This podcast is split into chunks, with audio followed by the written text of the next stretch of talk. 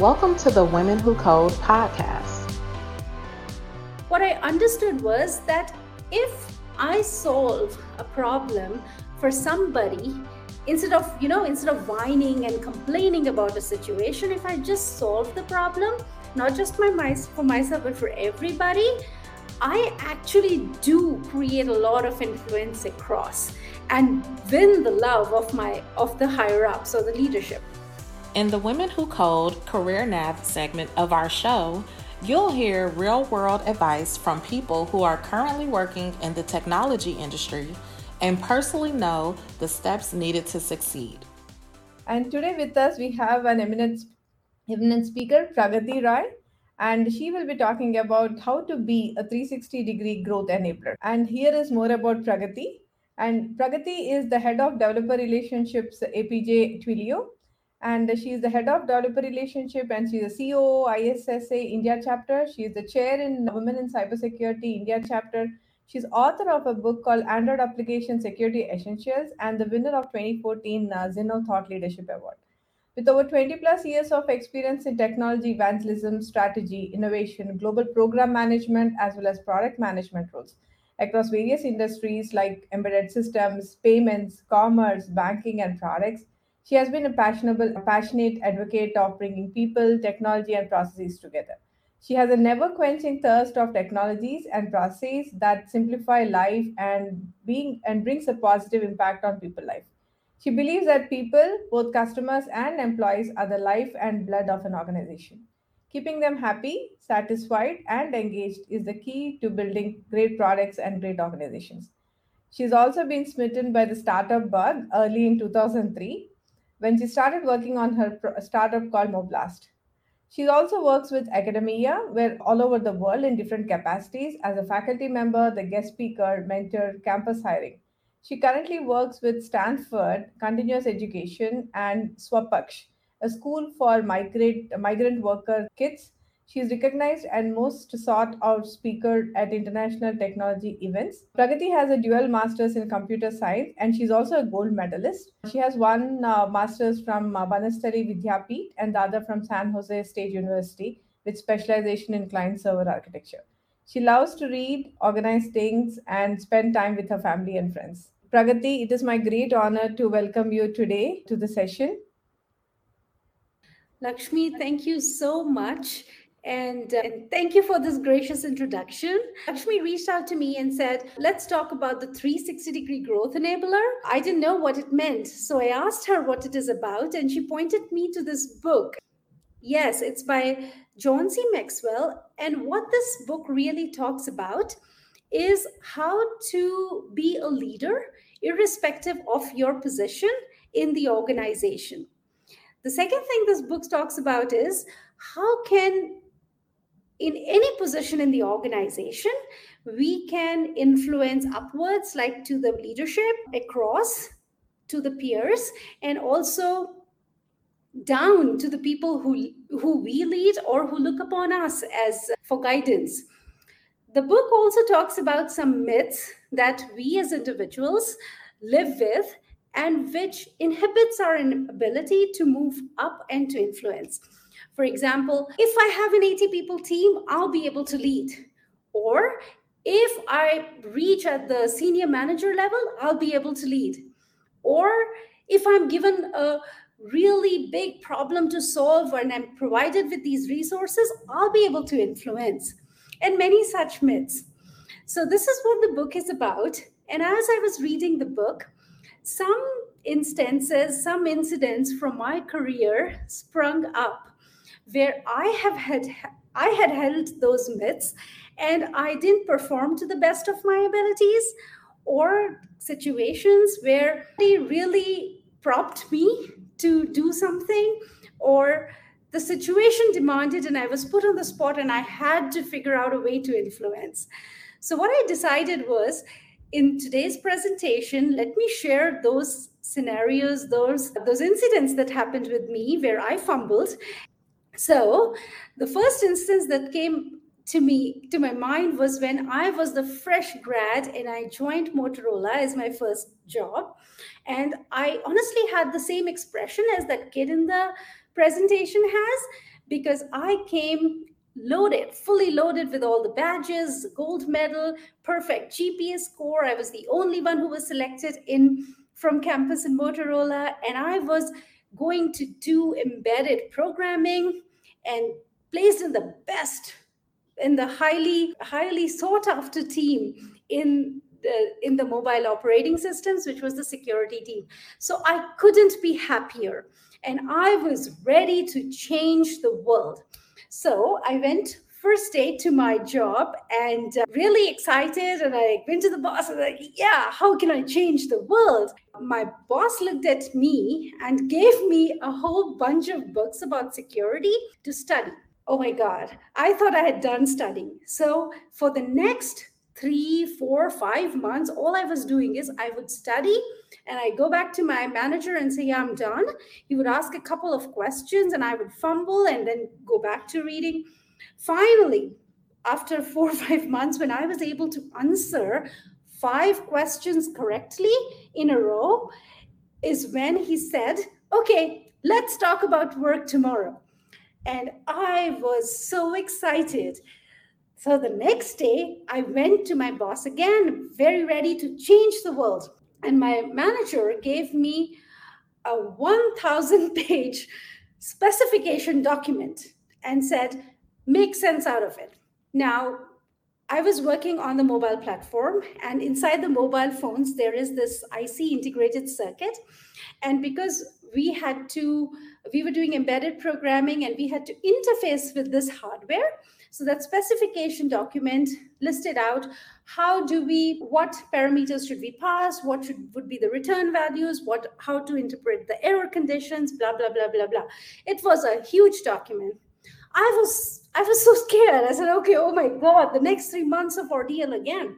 So i said it's not happening again. So I put my head down, I shut down the TV, shut off my friends, and in the next seven to 10 days, I actually condensed that entire 1000 page specification document into 10 slides, which just just compressed it and had all the important material that was supposed to be.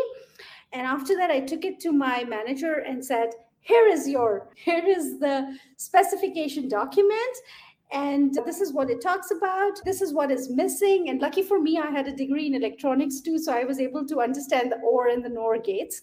I was like, okay, this is everything here. And the glow on the face of my manager, it was amazing. He was uh, so excited to see that. And he was so proud. And he would go about showing those 10 slides to everybody like yeah i know what this 10 what what this big specification document means i know about it and so manager and i became friends in a way that he began to trust me and what i learned from that incident was that that that specification document wasn't just a pain for me it was a pain for everybody and i just because of the fear of going back to the three months of studying, I thought a little differently and actually created a capsule of knowledge or a nugget of knowledge that could be shared with a lot of people. And so I became like this really cool fresh kid, fresh grad in the in Motorola who everybody thought was a subject matter expert in that specification document. So that's what I did, just a little thinking a little differently. So if you're in this situation, you know, such a situation, think differently. Try to create a capsule of knowledge that is not just not just makes you smarter, but other people's life easier as well. Okay, so that was the first instance that came to my mind. Now, going on to the next slide and fast. Oh, fast forward to like five or six years in Motorola, I found myself in a ninja situation. Now, what was happening there? So, I was like a senior software engineer at that time.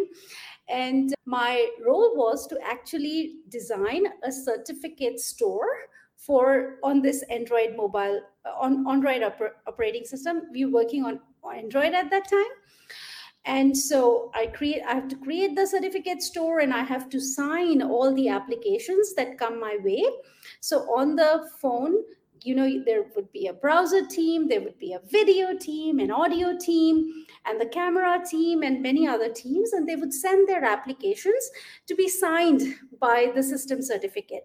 And that is something i was supposed to do and then make sure it ends up in the build. So i was doing that fine and the team was geographically located diverse team in 18 plus locations across the world. And we had moved to and we had moved to a new system. We were using git for managing the entire operating system. So everybody was pushing their code and, and there was just one single repository. So when these requests would come in to me from different regions like sometimes early morning sometimes in the evening sometimes you know the first version of the app would come and then the version 2 would come and then 2.1 would come. And i was so worried. I was worried because i don't want to be the one who breaks the code right? And because then i would be named and shamed. So i was very very worried. So i was like a ninja taking these requests working 24 hours. And I didn't know what to do. So I had to find a solution for myself.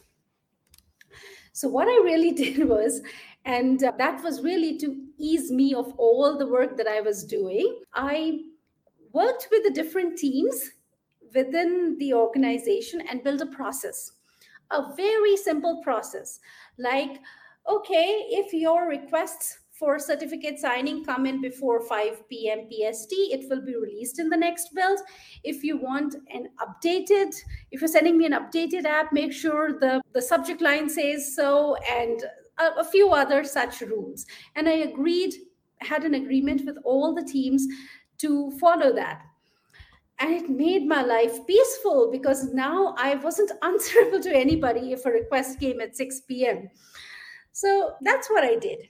So then after that, six months later or so, when the performance review happened, and my manager asked me, So Pragati, tell me, what was your biggest accomplishment in the last six months? And just as a techie, right? We just think in terms of tech. And I said, you know what? I built that really cool certificate store, and this is the first time somebody did it. I'm so excited about it. That's that's what I did the best. And what my manager said was that, well, of course you did a fantastic job in that but what was really really awesome is that you built this process that not just made your life easier but it made everybody's life so much better. And he had been getting a thank you notes because of this process that i had built.